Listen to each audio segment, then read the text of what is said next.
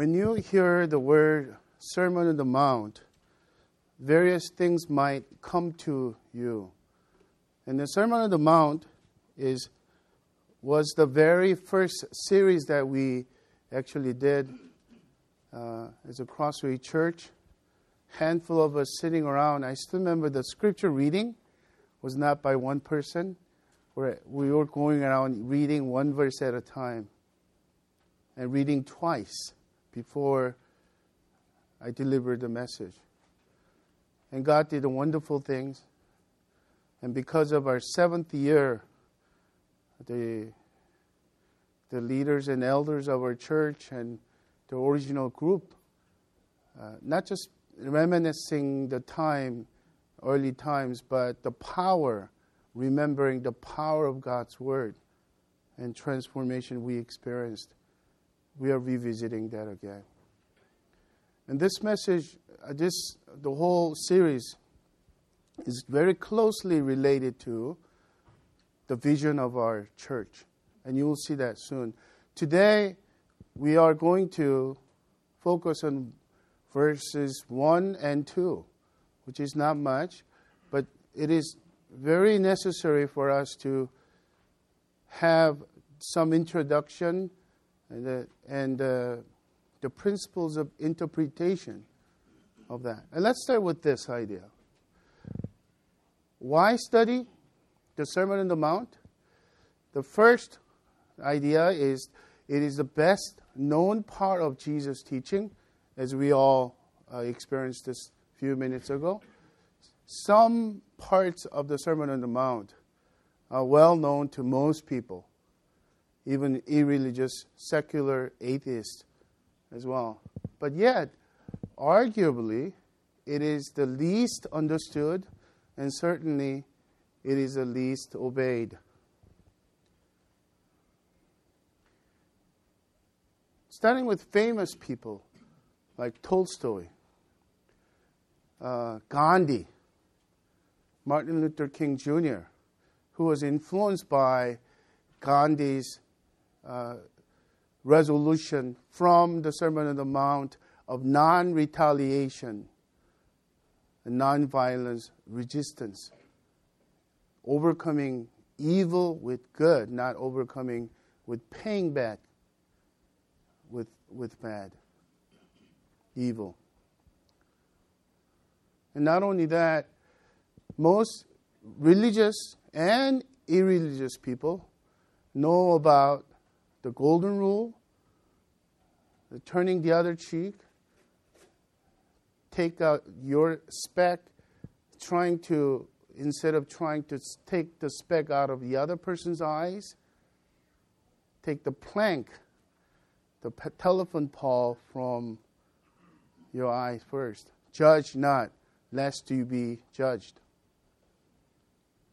And as I mentioned, non retaliation and love your enemies. And I, I would contend that even many church going, well meaning Christians either misunderstand lots of this part of this uh, Sermon on the Mount, or there is uh, misconceptions reading into it. So I think it's very important for us to do that. Number two reason, it is Jesus' portrait of true spirituality. And this is my hot button right now these days. What do I mean by Jesus' portrait of true Christianity? Jesus, it's Jesus' own description of what every Christ follower, not some elite Christians, but every Christ follower is meant to be as a citizen of God's kingdom. When I mention true Christianity, there is a pseudo Christianity, obviously. Did you see one of those Facebook posts about uh, nine, ten of billionaires and millionaires, prosperity gospel people, forty million dollar, I mean, worth person, and and all kinds of airplane jets and private jets, And that became really well known preachers, televangelists on TV. Okay, let's set that aside. Um, as an extreme, as or outliers. But what about a typical person? What does it mean to have a Christian faith? And I'm not saying that you guys believe that, but this is well known, typical saying. To believe in Jesus Christ so that I could go to heaven when I die.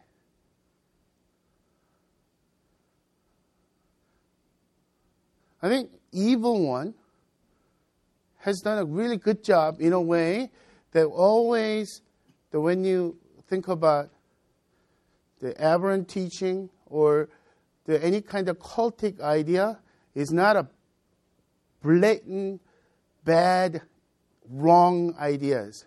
It's a truth just tweaked a little bit. Like Lucifer, with all the glory, his heart was tweaked, bent a little bit toward to the evil. So does that mean just you wait until go go to go to heaven when you die? It's like a insurance after death. Oh, the typical Christians on the street will say, and that experience blessings while I live through faith. And then we're going to talk about blessings in Sermon on the Mount as well. But blessing is basically no sickness, health, long life. Uh, Spock has a lot of good influence on in our American culture. Live long and prosper. That type of our kids go to better schools and good schools, and our businesses prosper uh, we continually move in upper mobility socio-economically, that becomes what Christian life is all about. What breaks my heart, and it should break our hearts together as, as well. In so doing, we have lost the testimony because non Christians and Christians there isn't much of difference at all. If there is a difference, it's a weird kind of difference. The subculture of listening to uh, Christian music and Christian album and Christian store and Christian concert. And then from typical irreligious people, kind of looks weird. In the first century, when people gather they loved each other so much, the people misunderstood they're actually literal brothers and sisters and accused them of incest because a brother and sister will marry together. Christian brothers and sisters. At the hands of persecutors, their head was beheaded, some of them in the oil, some of them in uh, died in a excruciating pain on a fire, eaten by lions and bears. But there was a transcendent joy, singing hymns to God at the very last minute. Whatever happened to that Christianity? Superficiality, it is the mark of modern Christianity. We need to return to the real thing. What Jesus says about what Christian life looks like. And I want to plead with you to be open minded and, and teachable to the Word of God because it begins with eight blessings. Eightfold blessing. It's just a different kind of blessing, true blessing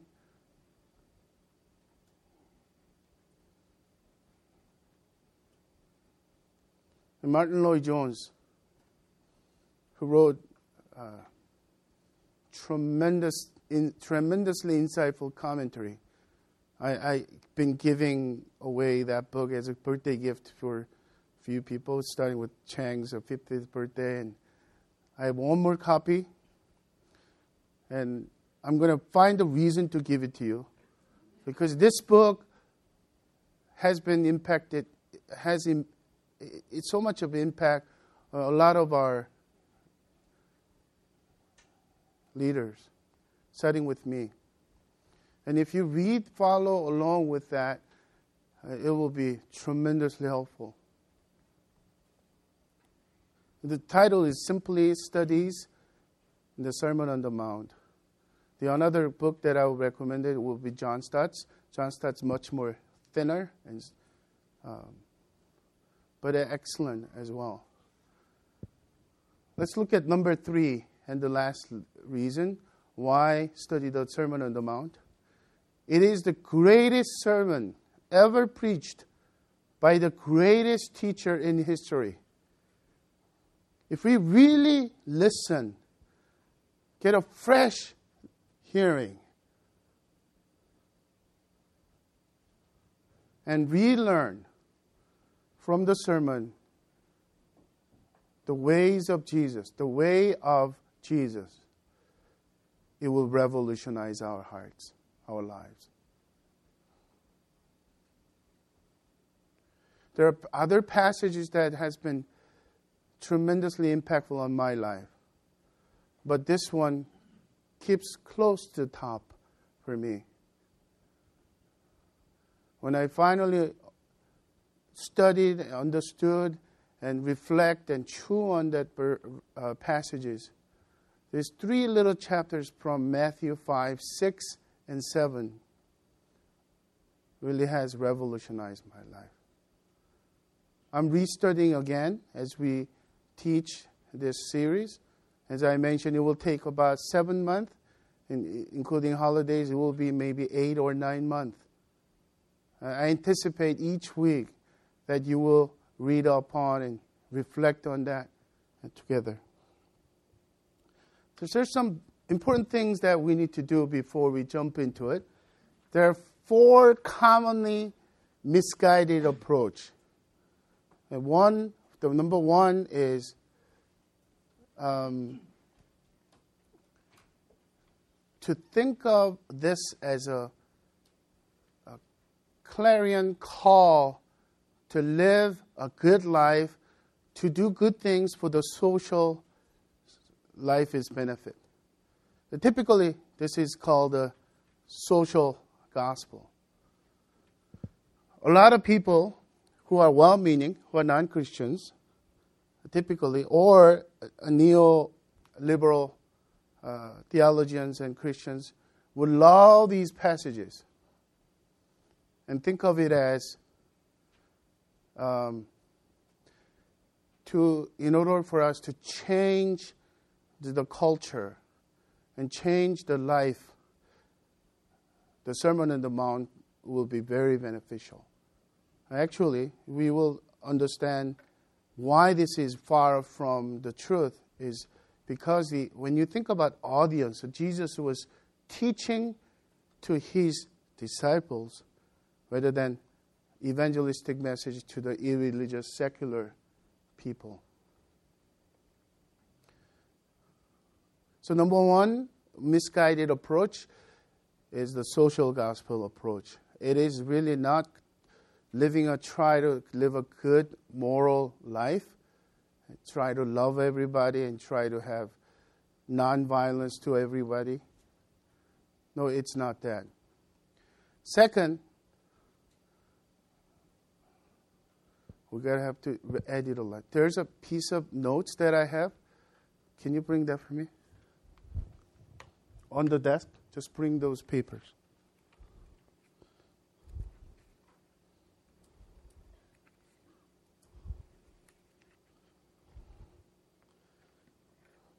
The second misgu- uh, misguided approach is this to think of it as a, another law, New Testament law, that substitutes Old Testament Ten Commandments. It is prescriptive. Oh, thank you. I don't know how that. No, I don't need it anymore. Okay, we're number three. I, I changed that. Uh, the modern version of the Ten Commandments. You must do these for your salvation. That's why it becomes so uh, dis- despairing for the people who are well meaning readers. And there is no way I could do that. But listen, listen to this. There's a two, two poles of important approach into this. So the one is Jesus who will never teach on something expects us to fail. In other words, this Sermon on the Mount can be lived out,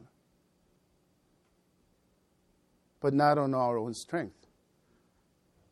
The, the other side of the extreme will be the social, social gospel uh, people were saying that I love Sermon on the Mount. I could live it out. I am living it out. I'm all about, I, I don't like Christians and I don't like churches, but I love Sermon on the Mount as if they could practice everything. You will find out ne- next week the first beatitude starts with poverty in spirit. Jesus teaches these important truth, spiritual truth. But the first thing that you need to realize is that you can't do it. I can't do it. And that's why there's a need for regeneration, in other words, born of the Spirit. In other words, the Holy Spirit comes into our lives and provides a supernatural power for us to live out Christian life. Yes, Christian life is not just impossible, I mean, Christian life is not just difficult to live, it is impossible to live. There isn't a single person in the whole wide world who could live out the Christian life. Who could or has lived the Christian life? Jesus Christ, who took the human body. He was a fully man, but and yet he had no sin. He, he lived a perfectly righteous life. So when Holy Spirit comes in, the Spirit of Jesus comes into our lives, it is possible.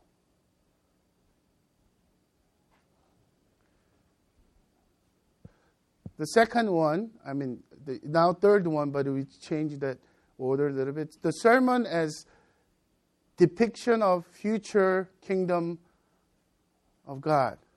This is an old school dispensation approach to it.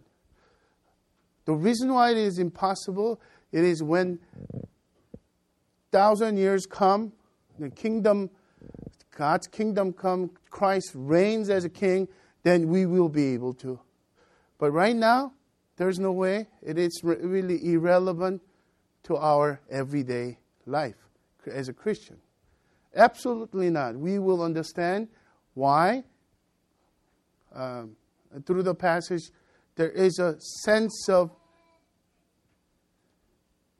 tasting now the kingdom of God, but consume later. That idea, already but not yet, is really the Sermon on the Mount. Lastly, the wrong approach to the Sermon on the Mount is to, to approach the sermon as a series of commands that are to be carried out literally and mechanically without careful interpretations. This is the one that I got stumbled over.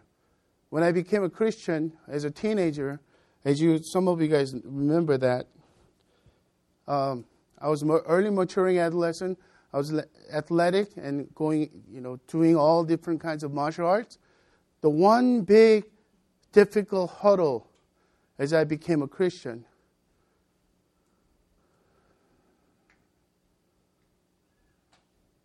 my junior high glory days it's not fighting. Okay, I'll, I'll be quiet and no one touches me, but in my own life, not to stand up when others challenge me. That's a, I mean, the worst nightmare that I could have.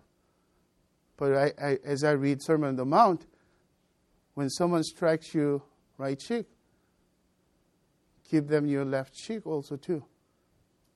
And I said, there is no way I could do this.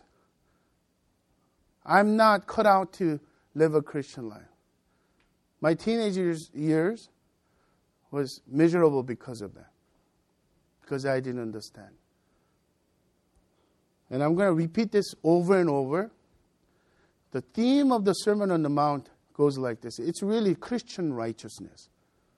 In order for us to really Christ, experience Christian righteousness, in other words, spiritual sanctification, God is making us holier. The key to that is not accumulating righteous deeds and doings, religious activities, um, pieties, spiritual disciplines. Actually, we don't accumulate anything. The key to that is deep realization of our own sin and our depravity, which makes us to turn to God in desperation. Without crisis, no one's not, I mean, no one in your family, loved ones are not sick at all, and your everything's going well. But in your desperate heart, you begin to lean on God, and the God's righteousness comes to your heart. The inner righteousness, inner transformation, not by our own effort, but by grace of God. And this is why I think um, God's pro- provisional guidance was there for us. When we talked about spiritual disciplines, we, uh, when we hear things like that, we become a- absolutely passive, riding a motorboat. Remember that? Or become really legalistic about rowboat. But Christian life is like a sailboat. We don't have the power of transforming our inner being. Holy Spirit has the power. But when we discern and follow the prompting and leading of the Spirit and we submit to that, raise the sail, so to speak, then we will experience the supernatural power of the Holy Spirit take us to the next level of spiritual growth.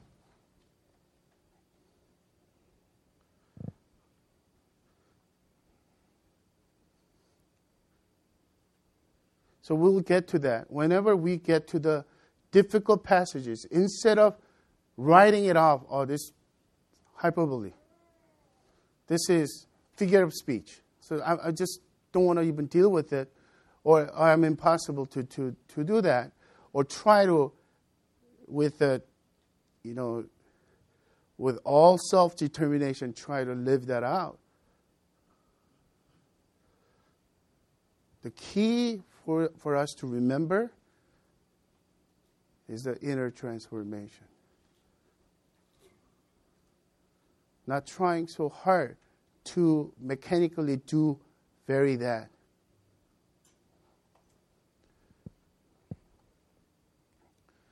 So listen to John Stott writing about the delicate balance of that. He writes, For the standards of the sermon are neither readily attainable by everyone, nor totally unattainable by any man. To put them beyond anybody's reach is to ignore the purpose of Christ's sermon. To put them within everybody's is to ignore the reality of men's sin. They are attainable, all right, but only by those who have experienced the new birth, which Jesus told Nicodemus was the indispensable condition of seeing and entering God's kingdom. For the righteousness he described in the sermon is an inner righteousness. Let's look at entire Sermon on the Mount and have like a bird's eye view, a little bit of a um, orientation about the Sermon on the Mount. This is today's text, Matthew 5, verse 1 and 2. Seeing the crowds, he went up on the mountain, and when he sat down, his disciples came to him. For modern reader, this, is, this might be just a uh, meaningless description of his act before he teaches. But if you look at their culture and context, contextual meaning to that, there's a much of a uh, backdrop that it provides. And number one, seeing the crowds, he went up to the mountain. Matthew is not making up mosaic type of a, uh, collection, if you will, of separate Jesus teaching, but this is actually what happened. And then why did he go up the mountain? Probably people can see him better and uh, sound better without no uh, amplifier, and people might be easier to listen to him. And then when he sat down, this is a Jewish way of rabbis' point of beginning of his teaching. They will sit down. And then, well, furthermore, um, the disciples came to him. So the target audience was not just crowd in terms of everybody, believers and non believers together, but his disciples came to him. He was speaking to the believers, he's speaking to the followers of Christ. So, this is about the followers of Christ. And then, when he mentioned the kingdom and blessing, we're talking about every single citizen that belongs to kingdom of God.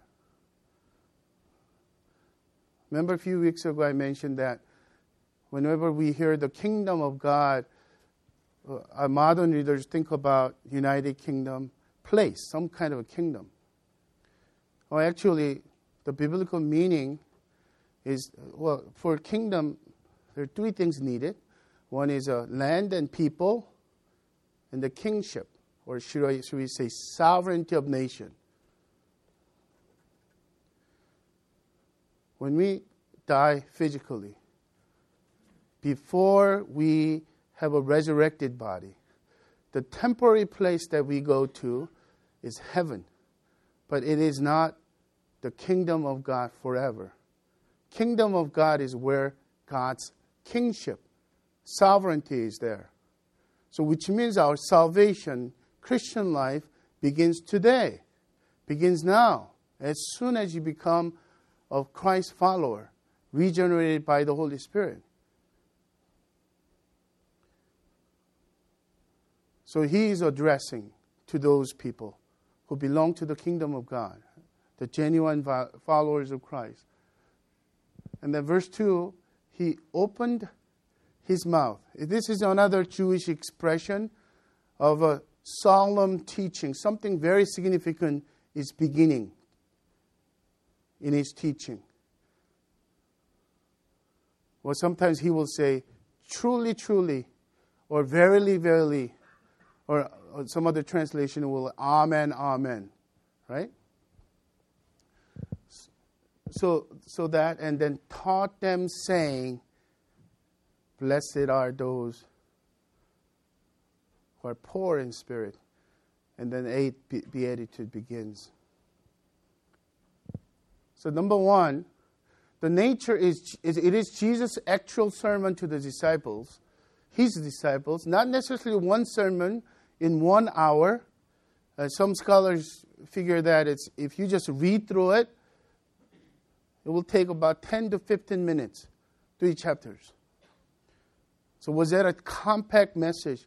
Uh, probably not. I think I would agree with A.B. Simpson, who would say um, unlike the neo uh, liberals or neo uh, evangelical scholars will say the mosaic and collection of all different kinds of teaching uh, Matthew collected. No, it's a one setting, but maybe uh, in the concept of our retreat, a period of time that Jesus will come back to the same place over and over. Uh, a lot of times, the feeding 5,000 people happened that way also too. So it might be, it might be a period of long time. And he said, he taught a lot of things, elaborating probably. And Matthew, by the Holy Spirit, remember that. And Luke's version is much smaller and sh- shorter. And then people will say, well, it's the same sermon, but the different authors took it different way. I do not think so because it's specifically Matthew talks about going up to the mountain. Uh, Luke points to the level ground.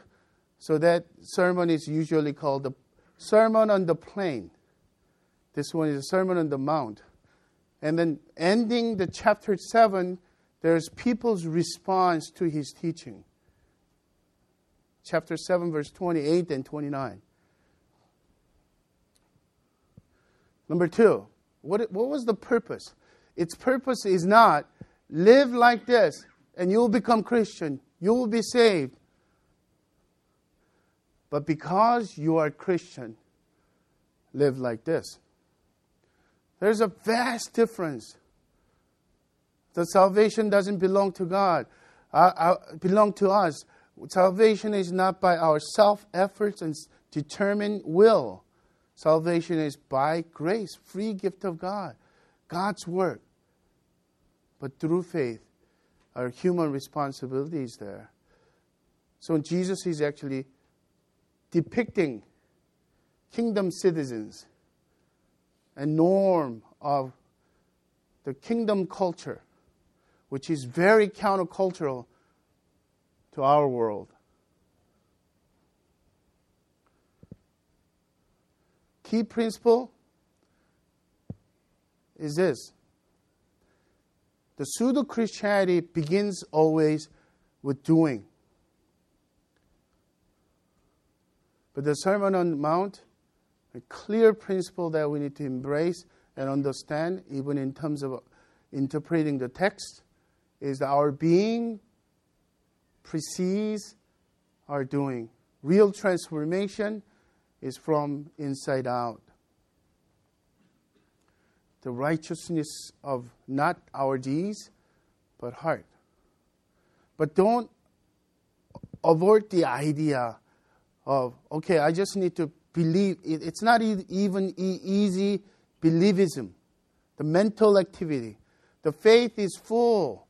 Not only we commit, and there's a fruit coming out. When you have an apple tree and there's no apple at whatsoever, that apple tree is dead. When we are born of the Spirit, we will bear the deeds of the Holy Spirit, the fruit of the Holy Spirit. In other good works are actual natural result and outcome of the salvation. What is the theme? This is very interesting because some scholars will say in Leviticus and during the wilderness time, God called Israelites out of the Egypt and going into the Canaan, all kinds of pagan idol worships and religions are going on. And Jesus, I mean, God in the Old Testament gives this command. The Mosaic Law, you do not be like them. They're like this, but don't be like them in Jesus' own way of saying, this is a key verse, to not be like them. But interestingly, unlike um, unlike the New, the Old Testament, it is actually to not be like them from two different types of people. One is be radically different from the secular people, So we could think about non-believers, people who doesn't have a high morals and ethics and just their their life is messed up. Do not be like them. And even even in your workplaces, people who are slackers, people who are liars, people who continually take advantage of the company. Do not be like them. People who are mean, people who are sitting with bitterness and do not let go, do not be like them. But living in Orange County, we need to be very careful about paying attention to second group of people, namely religious people, church going people, nominal Christians. Do not be like them. Scribes and Pharisees, they do a lot of this showing off externally. They say and don't do the same thing, the hypocritical things there. They are continually conscious about others' eyes and praises and recognition. When they pray and fast, do not be like them. Well, we could have our modern version. The people who are going to church and they're excited about that, and they're consumers, consumers of spiritual things, religious things. So, in terms of church growth, and the pastors and uh, capitulate into that consumerist, consumeristic Christianity. You know, I learned that uh, over the years. The two most important area of uh, any new beginning church is you got to find worship leader who is like a rock star and who could lead with authority but in a musical sensitivity. So the higher number one is usually the worship pastor, worship leader. And the other one is if you don't have a good children's ministry, people will not come back. Is a children's uh, education important? Of course. But not as a, the gimmick of people staying in our church. That's why our ch- children's ministry philosophy is parents are the front runner. We are primary responsible people for our children's spiritual development. We are the primary disciplers. And there is no wow factor in the department of Christian ministry, children's ministry, and youth ministry, and college ministry. Do not be like them.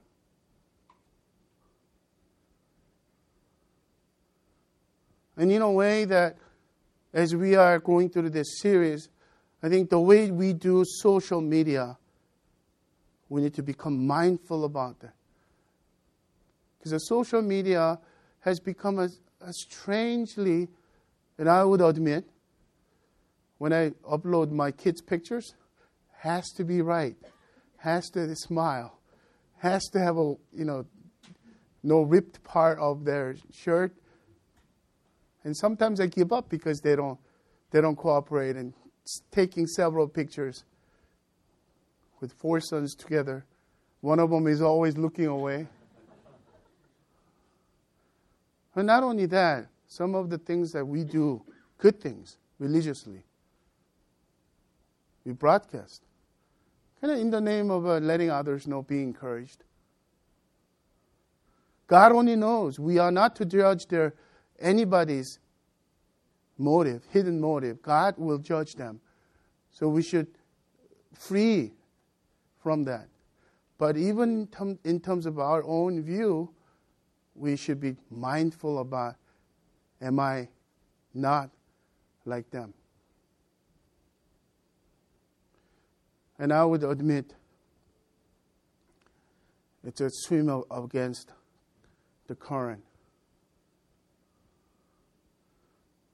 And I am so thankful for many of you who actually endure difficult way of doing church at Crossway. And did you know that in the beginning of Crossway, we used to have a flow chart? I, I was able to given 35 minutes. Past few Sundays, I've been going over one hour. not because, not because I am rationalizing uh, lack of, you know, keeping tight and uh, just, you know, rationalizing, not improving on my preaching in some sense.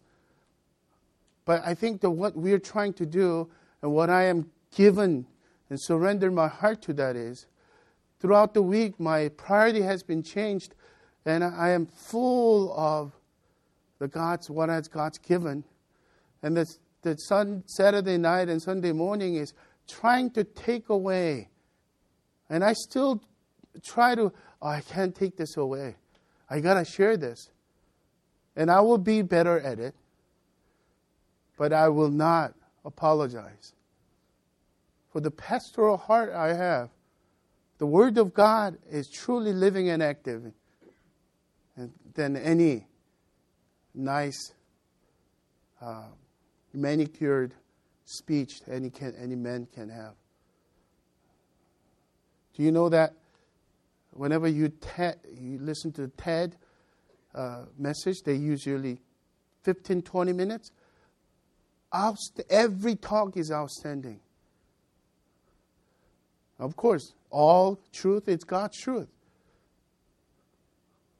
When God has given us His revelation, His word, this is to be the primary tool. In our culture, Christian culture, church culture, turn that upside down any kind of the best knowledge and best practices in the world, in Christians and non Christians, became the primary leader of the thoughts in the leadership. And whatever the scripture said has to support that. No, do not be like them. We need to, we need to go back to Jesus' teaching and say, We believe what you teach is sufficient to us. We will submit. And sometimes very difficult to submit. But yes, we will submit to that. Because we believe your word has living water, a power to transform us.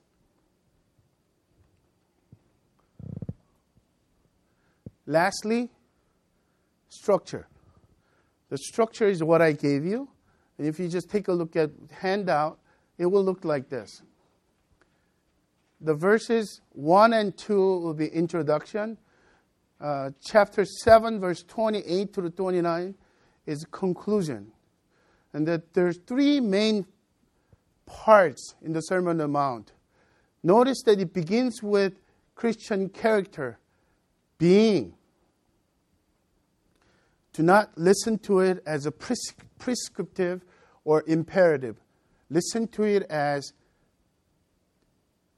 indicative of who Christians are. Jesus didn't say, try to be light of the world, try to be salt of the earth, try to be poor in spirit. He didn't say that. You are the salt of the earth. You are the light of the world. Blessed.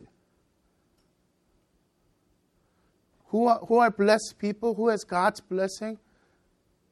The poor in spirit. And we'll elaborate on that next week.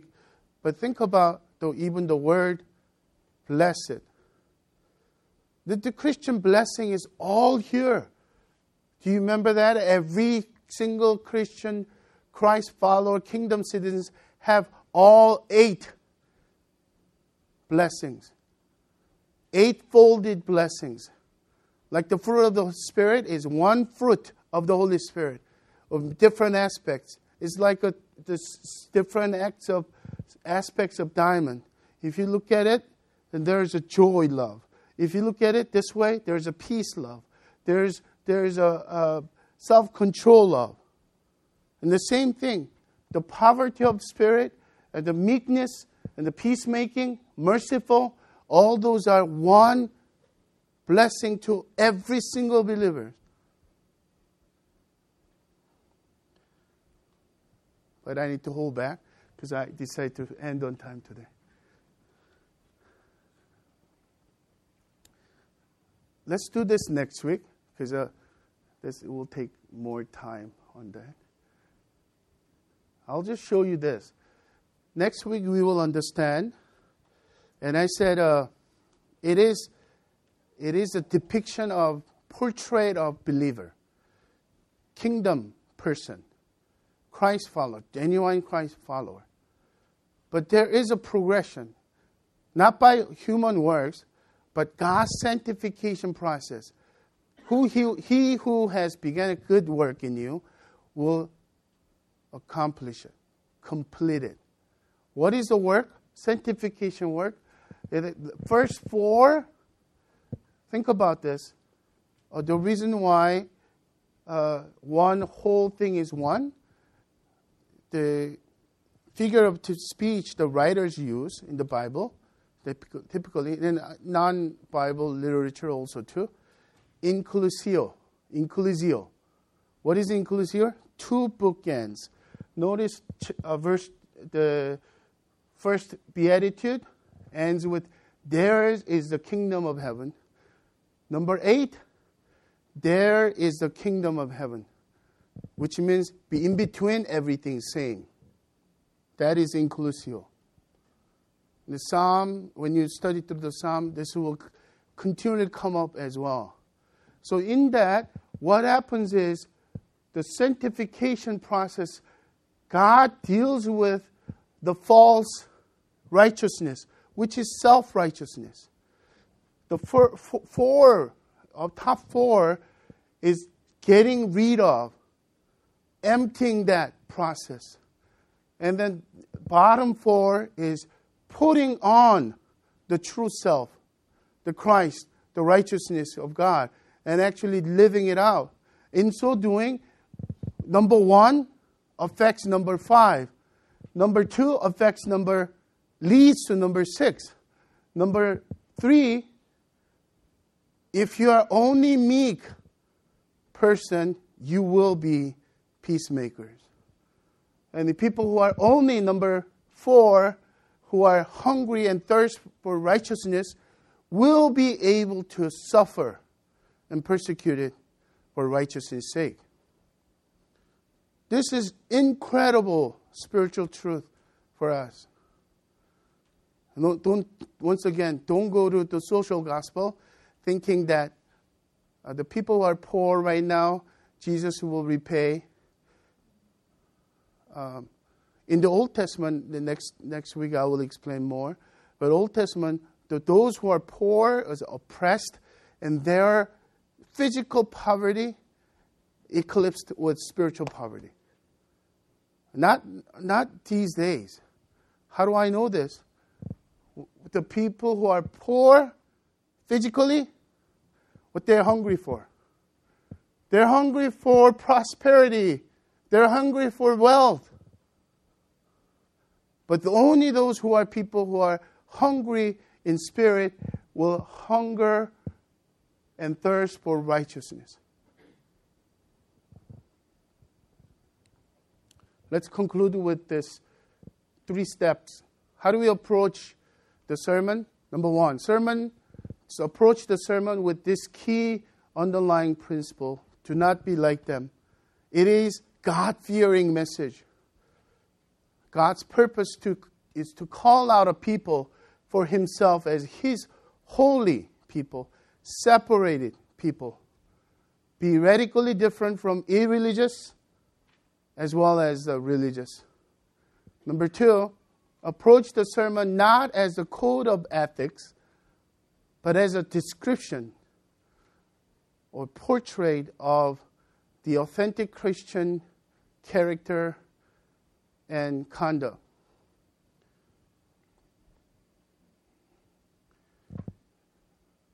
Number three, approach the sermon as the Christian counterculture, as the citizens of God's kingdom, What is the counterculture of Christians?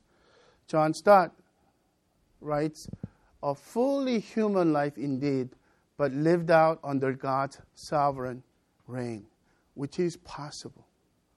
We are to be countercultural. A little bit of a caution there. We are not anti cultural. Just for the sake of disagreeing with the culture all the time, suspicious of culture all the time. No, because of Christ's value, Christ's way is so radically different, we become countercultural. Because Jesus is countercultural.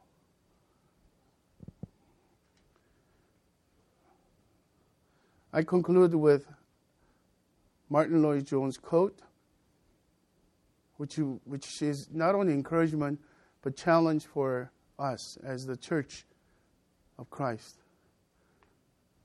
Martyn Lloyd-Jones writes, I suggest to you that the Sermon on the Mount is the best means of evangelism. Surely we all ought to be urgently concerned about this at the present time. The world today is looking for and desperately needs true Christians.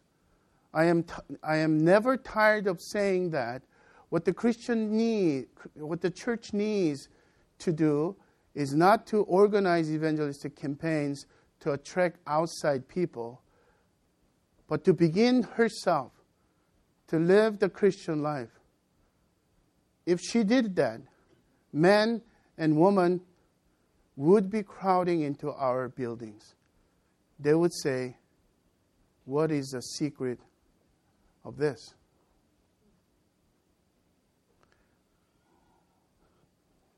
Sisters and brothers, are you different? Are you radically different? Are you counterculturally different? Look to Christ. It is not a message of guilt, but invitation of God's grace and a real transformation. Pay attention to the Sermon on the Mount. It will revolutionize you. With open heart. May God richly bless us. May the Holy Spirit transform us inside out through this series. Let's pray.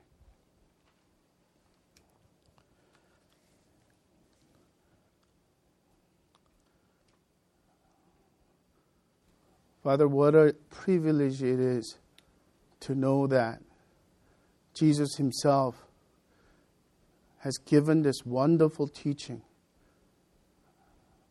that we could experience inner transformation that results in outer fruit.